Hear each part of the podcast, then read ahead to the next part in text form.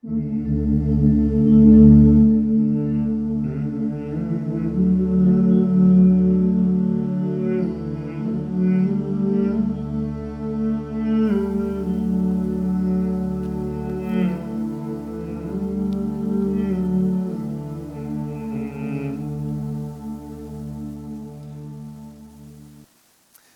good morning, North Boulevard.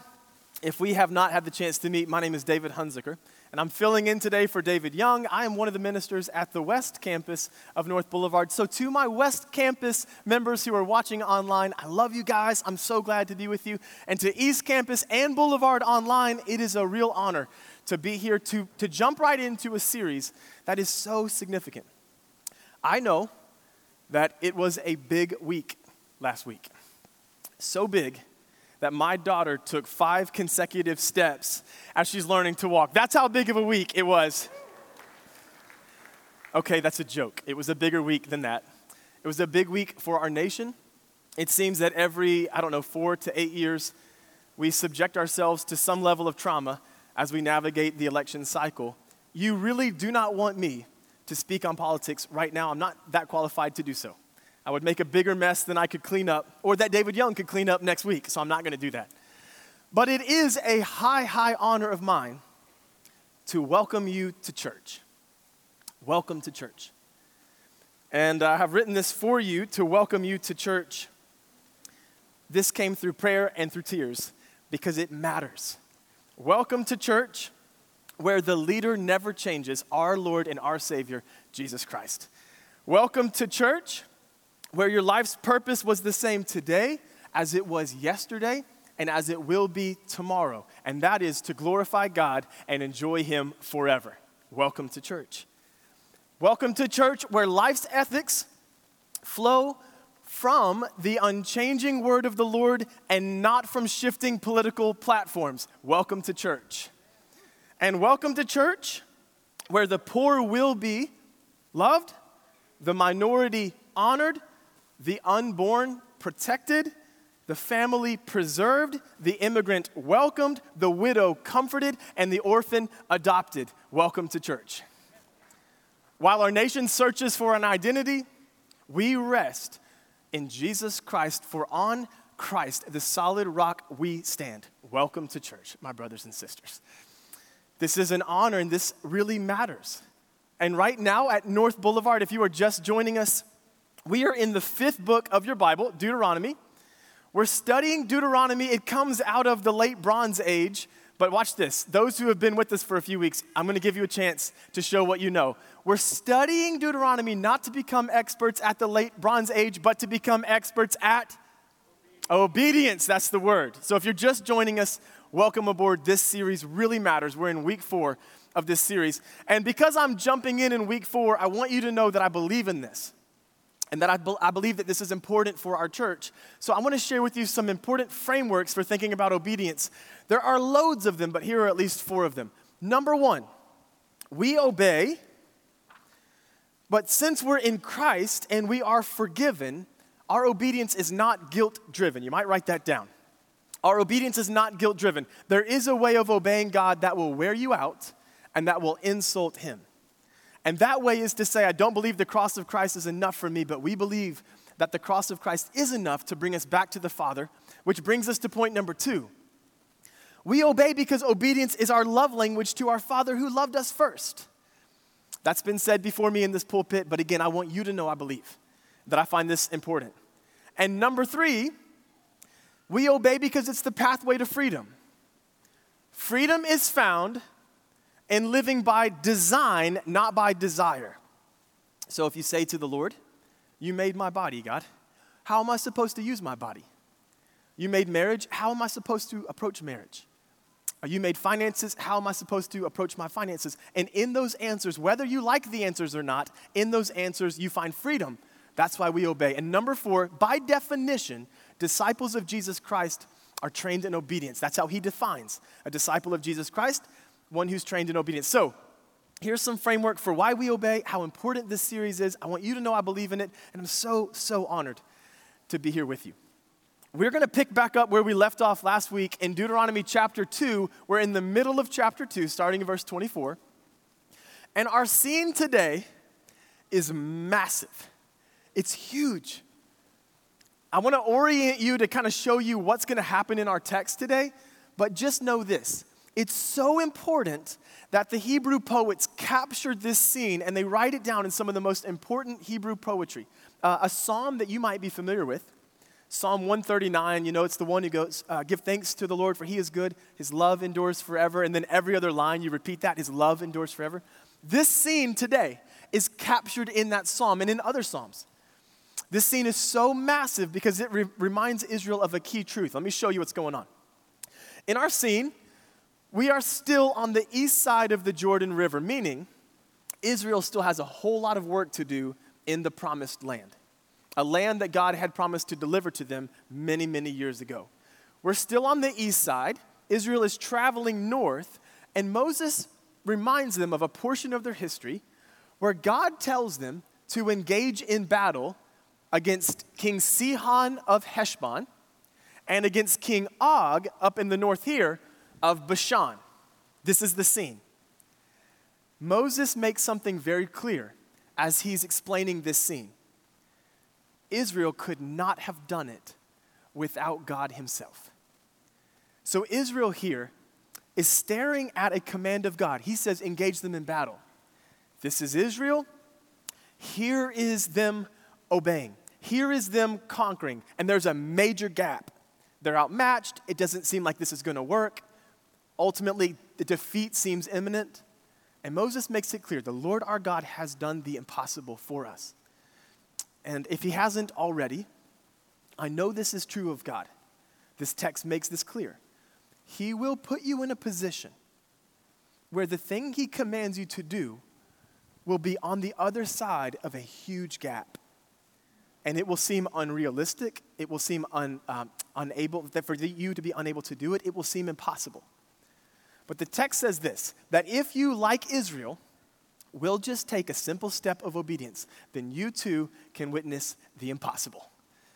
That's what we're getting into today. So turn with me to Deuteronomy chapter 2, verse 24. Let's dig right into the text. God speaks to his people and he says, Set out now and cross the Arnon Gorge. Go north. See, I have given into your hand Sihon the Amorite, king of Heshbon, and his country. Begin to take possession of it and engage him in battle. This very day I will begin to put the terror and fear of you on all the nations under heaven. They will hear reports of you and will tremble and be in anguish because of you. Quick pause, let's talk about that. He's doing two things at once, God he's giving Israel possession of a land while simultaneously striking fear in the heart of the surrounding nations. Why does he want to do that? I believe that this is God's signal for the nations surrounding Heshbon and Bashan to repent. God wants all people to repent. He's already given them signs and wonders out of Egypt. Now he's going to give them other reasons to fear the one true Lord our God and to repent.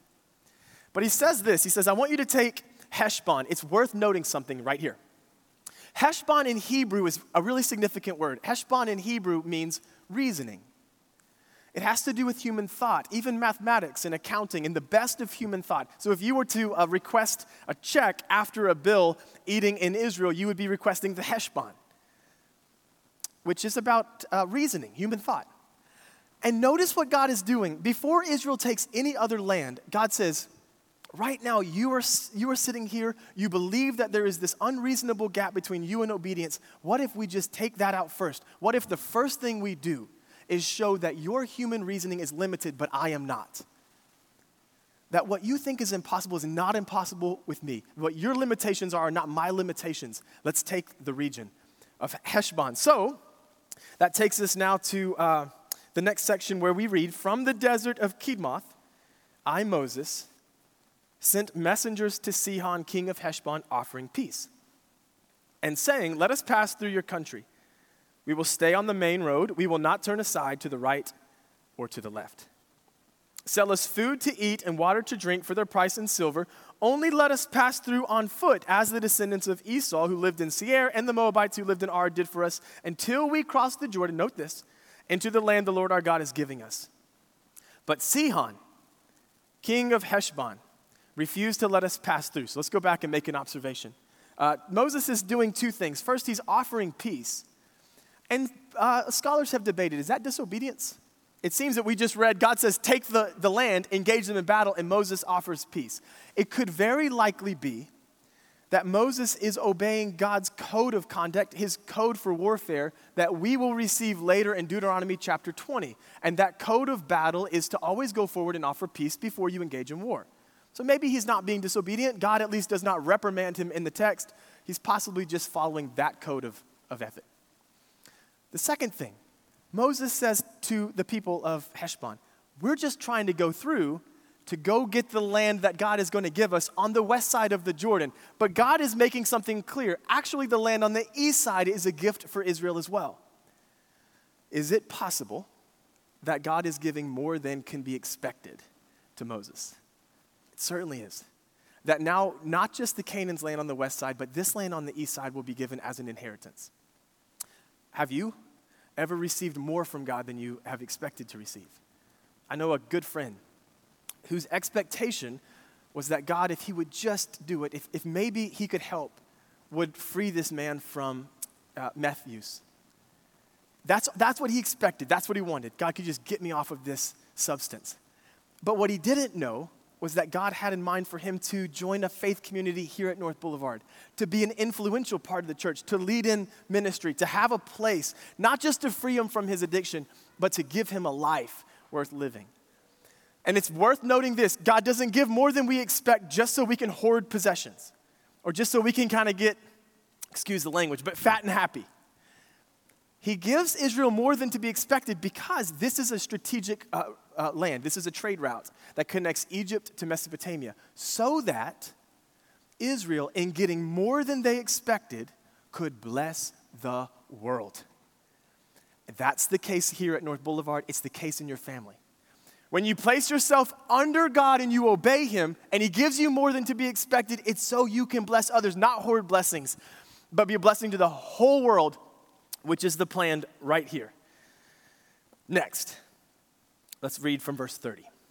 But Sihon, king of Heshbon, refused to let us pass through. For the Lord your God had made his spirit stubborn and his heart obstinate in order to give him into your hands, as he has now done. The Lord said to me, See, I have begun to deliver Sihon and his country over to you. Now begin to conquer and possess the land. This is a familiar thing that God has done if you're familiar with your Bible. Do you remember from Exodus 19? God hardened Pharaoh's heart. It's a sobering, but it's a biblical truth, and this is it. God knows when the, reti- when the time of repentance has passed and the time of judgment must come. God knows that. We don't know that. But now, what he's doing is he's ending the time of repentance for Sihon and he's bringing in the time of judgment. You were never entrusted to do that. Jesus makes it very clear that we're not to judge people. But God knows. And if you're wondering, like me, did Sihon have an opportunity to repent? The answer is yes. Romans chapter 1 makes it very clear. He knew everything he needed to know to repent, and he didn't do it. He doesn't know as much as Moses, and he doesn't know as much as you, but he knew everything he needed to know, and he still chose not to repent. So his time of judgment has come. Verse 32 through 37. When Sihon and all his army came out to meet us in battle at Jahaz, the Lord our God delivered him over to us. The Lord our God delivered him over to us, and we struck him down, together with his sons and his whole army. At that time, we took all his towns and completely destroyed them men, women, and children. We left no survivors. But the livestock and the plunder from the towns we had captured, we carried off for ourselves. From the Aroer on the rim of the Arnon Gorge, and from the town in the gorge, even as far as Gilead, not one town was too strong for us. Why? For the Lord our God gave us all of them. Notice what Moses is doing. But in accordance with the command of the Lord our God, you did not encroach on the land of the Amorites. God had told them, uh, Ammonites, God had told them not to do that. Neither the land along the course of the Jabbok nor around the till of the town in the hills. His main point is we couldn't have done it, but God made it happen. We stared at a major gap between us and this, but God filled the gap and made the impossible possible. But it is kind of hard to capture that main point when you're reading language like, we destroyed them all men, women, and children. It would be unwise for us to work through Deuteronomy and not uh, pause and talk about that? Because your stomach is probably churning. Your mind is racing as to what this means and how this could be possible. If that's true, you're in good company. Like that text should make you uncomfortable. Remember, it made Abraham uncomfortable when God said, I'm going to wipe out Sodom. Sodom. And Abraham said, No, please, Lord, don't do it. Begged him not to. It makes Moses uncomfortable. Moses seeks peace in Heshbon. This is, it's okay for you to feel uncomfortable about that. It doesn't mean you doubt God. Just we just honor life. We, we don't want to see people destroyed. So, what we need to do is, is kind of get under the, the water on that iceberg and discover what God is doing and why He does it. That's not for today. When we come to Deuteronomy chapter 7, we're going to deal with this in a whole lot more detail. But if you're curious, in your note page, there's at least a little shadow box on the back of your notes that gives you some detail. I would call it just the tip of the iceberg as to why God takes such drastic measures right here in the text. It should make you squirm. That's okay. It should hurt. We plead for people. We want people to repent and be saved. But it is also worth noting that when God says the time of judgment has come, the time has come, and only He is just enough to make those decisions. So here we are, moving through the text. Again, we'll come back to that big iceberg in chapter 7. In accordance with the command, we did not touch the Jabbok or the town in the hills. That takes us now to chapter 3. Next, we turned and we went up along the road toward Bashan. This is a major road through which Israel is now going to get the chance to bless the world. And Og, king of Bashan, with his whole army, marched out to meet us in battle at Edrei. The Lord said to me, Do not be afraid of him, for I have delivered him into your hands along with his whole army and his land. Do to him what you did to Sihon, king of the Amorites, who reigned in Heshbon. Why does God over and over in the scriptures say, Do not be afraid? Answer is because you have eyes to see the gap between you and obedience to God.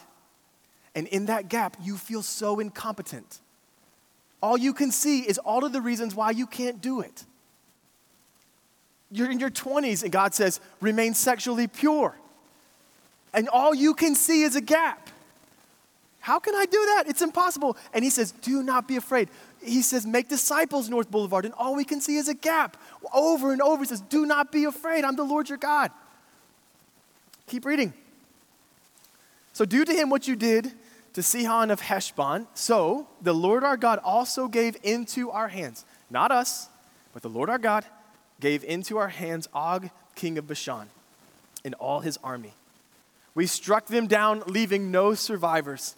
At that time, we took all his cities. There was not one of the 60 cities that we did not take from them, the whole region of the Argob, Og's kingdom, and Bashan. Notice this all of the cities were fortified with high walls and with great gates and bars, and there were already a great many unwalled villages, and we completely destroyed them, as we did with Sihon, king of Heshbon, destroying every city, men, women, and children. But all the livestock and all the plunder from the cities we carried off for ourselves. So, at that time, we took from these two kings of the Amorites the territory east of the Jordan, from the Arnon Gorge as far as Mount Hermon, that's in the north, a snow capped mountain on the northern portion of this country. Hermon is called Sirion by the Sidonians, and the Amorites call it Sinir, just so you know exactly which mountain we're talking about.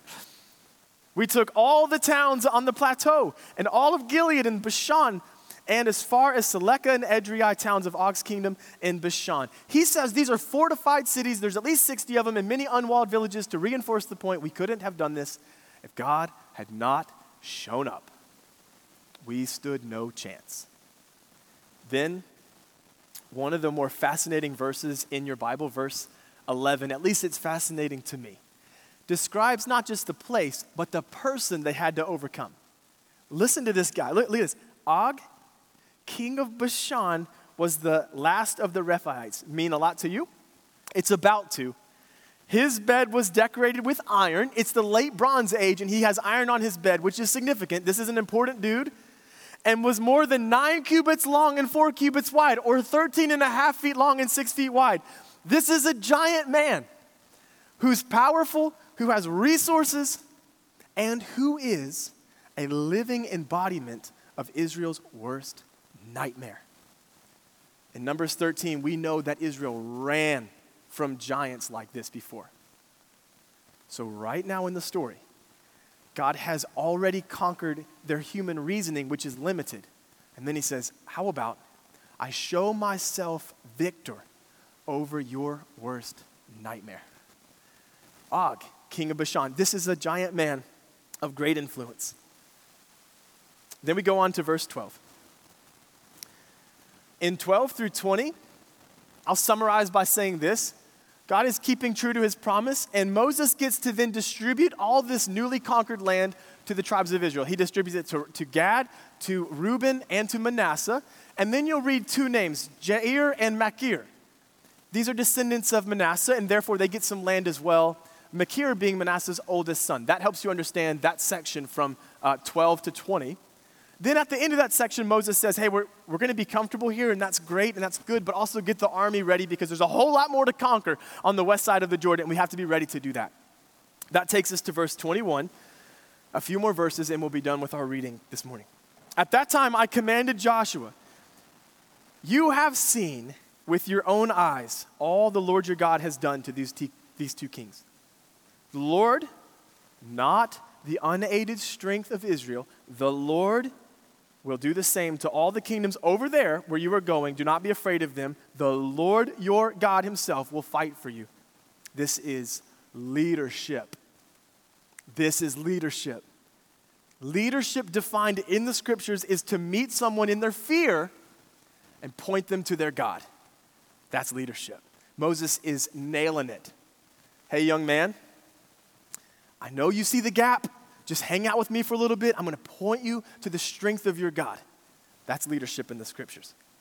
At that time, I pleaded with God. So now Moses is going to pray uh, a real heartfelt prayer to the Lord. Man, this, this one will get you.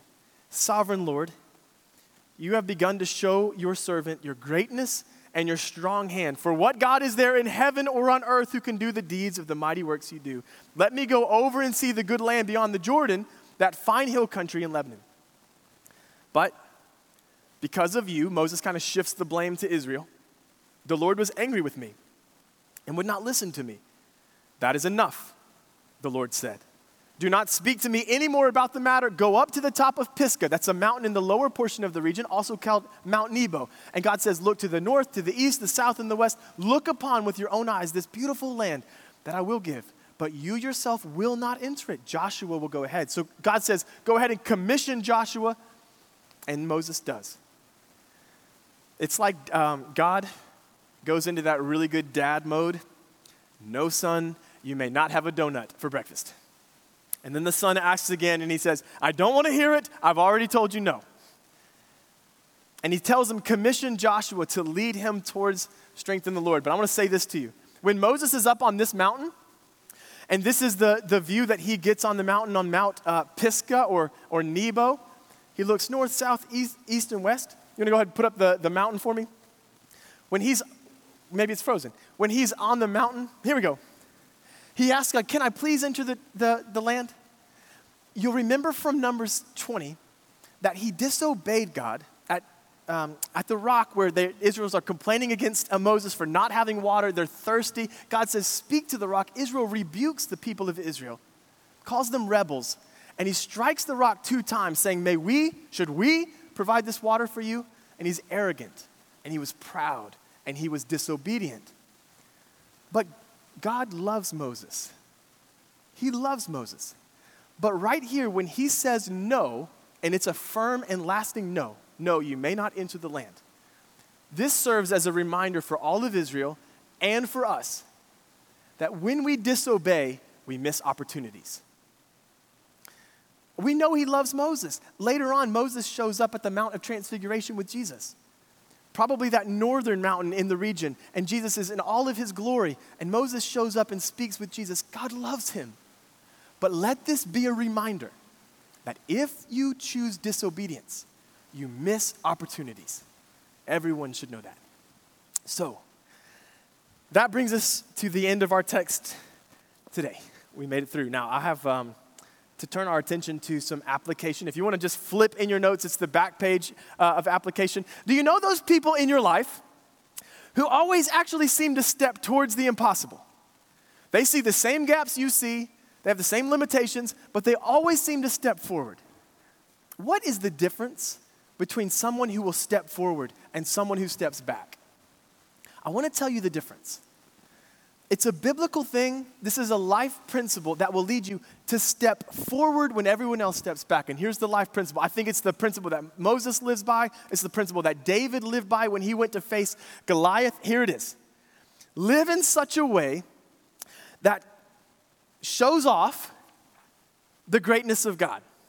Or to say it in a maybe more memorable way, something you can pass on to your kids, live in such a way that puts God's greatness on display. This is the difference between someone who'll step forward and someone who'll step back. It's the greatness of God. People who think like this see the gap between them and obedience, and they welcome it because they know that in that gap, God will be made great. Your limitations are actually an opportunity to put on display the greatness of God. Nothing to shy away from, it's nothing to fear. Um, I think about this and I'm immediately reminded of so many biblical stories. And so many times where God says, do not fear. And so many times where he says, trust me. And now, for the fifth, sixth, maybe seventh time in this first sermon of Moses in Deuteronomy, he says, trust the Lord, trust the Lord, take the step, trust the Lord. And if you are at North Boulevard and it's starting to feel redundant, like, why? Again? Okay, trust God and take a step of obedience. Obey God even when it's hard. That's kind of been the sermon uh, lately, hasn't it? I'll tell you why. The Bible hits it again and again. Because when you're looking at your gap, your mind is powerful, guys. Your mind is powerful enough to justify disobedience. You can look at your limitations, you can look at the gap, and say to yourself, it's okay if I disobey. That's how powerful the human mind is. And so Moses hits again, and he hits it again. Trust the Lord. Take a step forward and obey despite this gap for the greatness of God, not because of yourself, but for the greatness of God. And here are some practical ways to do that. The first thing is this take your eyes off of the gap and place them onto God. That's actually a practical step. If you spend more time talking about the way you just are, are I'm just an angry person, I, I, I just don't have the time. I just don't have the resources. That's keeping your eyes on your own gap and not on the power or the greatness of God. And like I said, leadership is coming in and saying, no, let's direct your attention to God, which is what Moses does. And the reason he does that is because if you're waiting for your gap to fill, if you're waiting for the conditions to be right, if you're waiting until you know absolutely everything in the Bible before you make disciples, if you're waiting until you have a, a 5,000 square foot home before you start caring for people, if you're waiting until your bank account is in the tens, if not hundreds or millions of dollars before you start giving, you will wait forever. You'll miss your opportunity to obey. The gap won't fill. Not until we take a simple step of obedience in faith and God Himself takes care of the rest. So that leads me to point number two, and that is just start with what you have. Start with what you have. And trust God to provide the rest. If you have, I don't know, randomly here, shooting from the hip, just $600 laying around that maybe you didn't expect. Start with that. If you have a spare bedroom, start with that. If you have a DBS bookmark that just kind of sits in the floorboard of your car, or then it's on the dresser at home, or then it, it ends up in the nightstand. Start with that and start making disciples. Whatever you have, just go. And that's not settling, by the way, that's starting, that's faith. We'll start, we'll get started. Here's why we would do that. If you think about a life like that, one who walks towards what seems impossible and not away from it, that life is so inspiring. A life like that inspires people to worship God. A life like that inspires people to worship God. It's the difference, moms, of saying, Children, you need to worship the Lord. And in saying, Children, you need to worship the Lord, and them seeing the greatness of God in your life. It's the difference, dads, of saying, Kids, you have to obey and worship the Lord, and in them seeing the power of God in your life, and that inspires them to worship God. In my family, this man who you will see, I think, a picture of, He's my papa. And in uh, January of 2018, I got the honor of speaking at his funeral and honoring this man, really uh, honoring God. I'll tell you why. Joe Thomas Braxton uh, was from Viola McMinnville. Does anyone even know what I mean when I say Viola? It's a small, there's a hand. It's a small place. He grew up in Viola. He grew up poor. Grew up so poor, actually, that after the ninth grade, he didn't return to school in the 10th grade because he had to put his hand to the plow and work to provide for his family. This is Joe Thomas Braxton. He worked with his hands, worked with his hands all his life. As an adult, he worked in the auto repair industry and repaired cars. Here's something I want you to know that in all of those years, he kind of hardened up. He, became a tough guy. Um, I would say he kind of took on a shell. Life made him hardened, hardened his heart even. He worked, attended church, he loved the Lord, he wanted to be obedient to his God, but between you and me, that's, I guess that includes quite a few people these days, I don't even know if he liked people. Just kind of hardened dude, you know? Well, after working uh, all of his life and he retires, you know what God does? This, this is amazing. God says, Joe, I have a ministry for you. I, I want you to lead a benevolence program caring for all of the poor of McMinnville, Tennessee, giving them clothes and food every week. Let them come in, let them be provided for. Joe Braxton, I don't think he liked people. I'm gonna tell you the gap between Joe and his call was bigger than the gap between you and yours. I'm just saying. He had a huge gap. God says, No, just, just take a step. He takes a step in obedience, begins serving in this benevolence ministry, and for 20 years, Joe provided needs for the poor in his community. God softened him, God worked on his heart, and then when I stand to honor him, when I stand to preach at his funeral, I don't say, Hey guys, remember our compassionate papa? I say, Do you remember? Do you know how great God is? If He can fill that gap, use that man to bless so many for so long, how great is our God? You know how great He is. That's what I say. The second reason why we do this, so it's inspiring, it inspires people to worship God. The second reason, this is a big reason, because you will seize the opportunities in front of you. It's so much better to seize your opportunities than to look back in 20, 30 years and say, man, what could have been with my life? What could have been? What would it have been like if we as a family had done the thing God called us to? What would it have been like if North Boulevard took a step in faith even when it seems this far away? And maybe now it seems further away because of the pandemic. But what if we press on in faith? What would happen as opposed to missing the opportunities? What would, what would become of you if you seize them? And by the way, a quick side note I'm not talking about saying yes to everything. You can say yes to every program and every ministry and everybody who asks or make a request and just wear yourself out and wear yourself thin and have nothing. I'm talking about you reading the word of the Lord, you come across a command, and you go. I'm talking about the Holy Spirit leading you, saying, This is the way, and you go, despite the gap. The third thing, I believe you will fight boredom with obedience. That seems so trivial, doesn't it? But I don't think it's trivial at all. Every year in ministry, I figure out how important it is that we keep boredom at bay. And here's what I mean Do you notice trends at times where people check out of the Christian faith?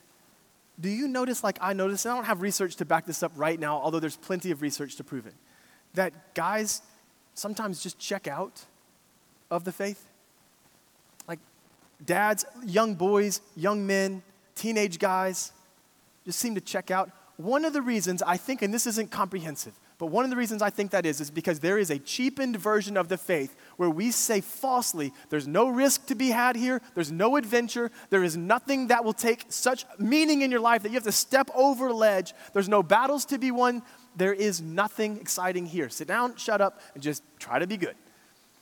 I think that that's a cheapened version of the faith. The version of the faith that's been passed down to us is passed down from Moses, who takes a leap of faith, from Abraham, who walks into the unknown, from David, who steps toe to toe with a giant. I think this version of the faith to Jesus, who faces suffering and death, I think this version of the faith is captivating.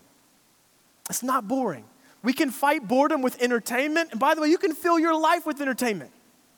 You can fight boredom with entertainment, or you can turn off Netflix and say, What do you think God wants us to do right now? How can we obey the Lord?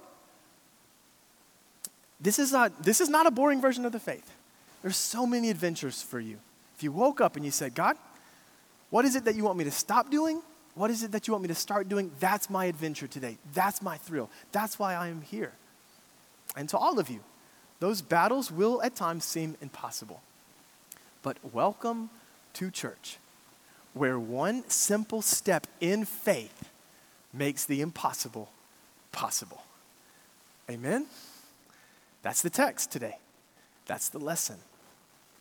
We will trust God in the face of the impossible, or will justify our disobedience. I say, let's trust the Lord. If you would like to respond, I should say, uh, you have a whole community of faith around you, so you don't have to do this alone. You don't have to do it alone. And speaking of that, in just a second, we're going to stand and we're going to sing, and you are welcome to go to the back of the auditorium.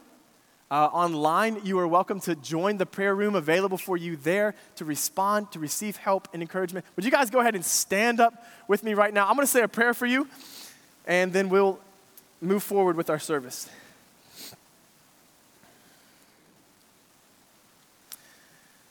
O Lord our God, with your strong, mighty hand, who uh, is like you, O Lord? Who is like you? There is no one. So I pray that you would give us the faith to take a small step today in obedience, that we might put on display the greatness of God. May we be jealous for the greatness of God to be put on display right now.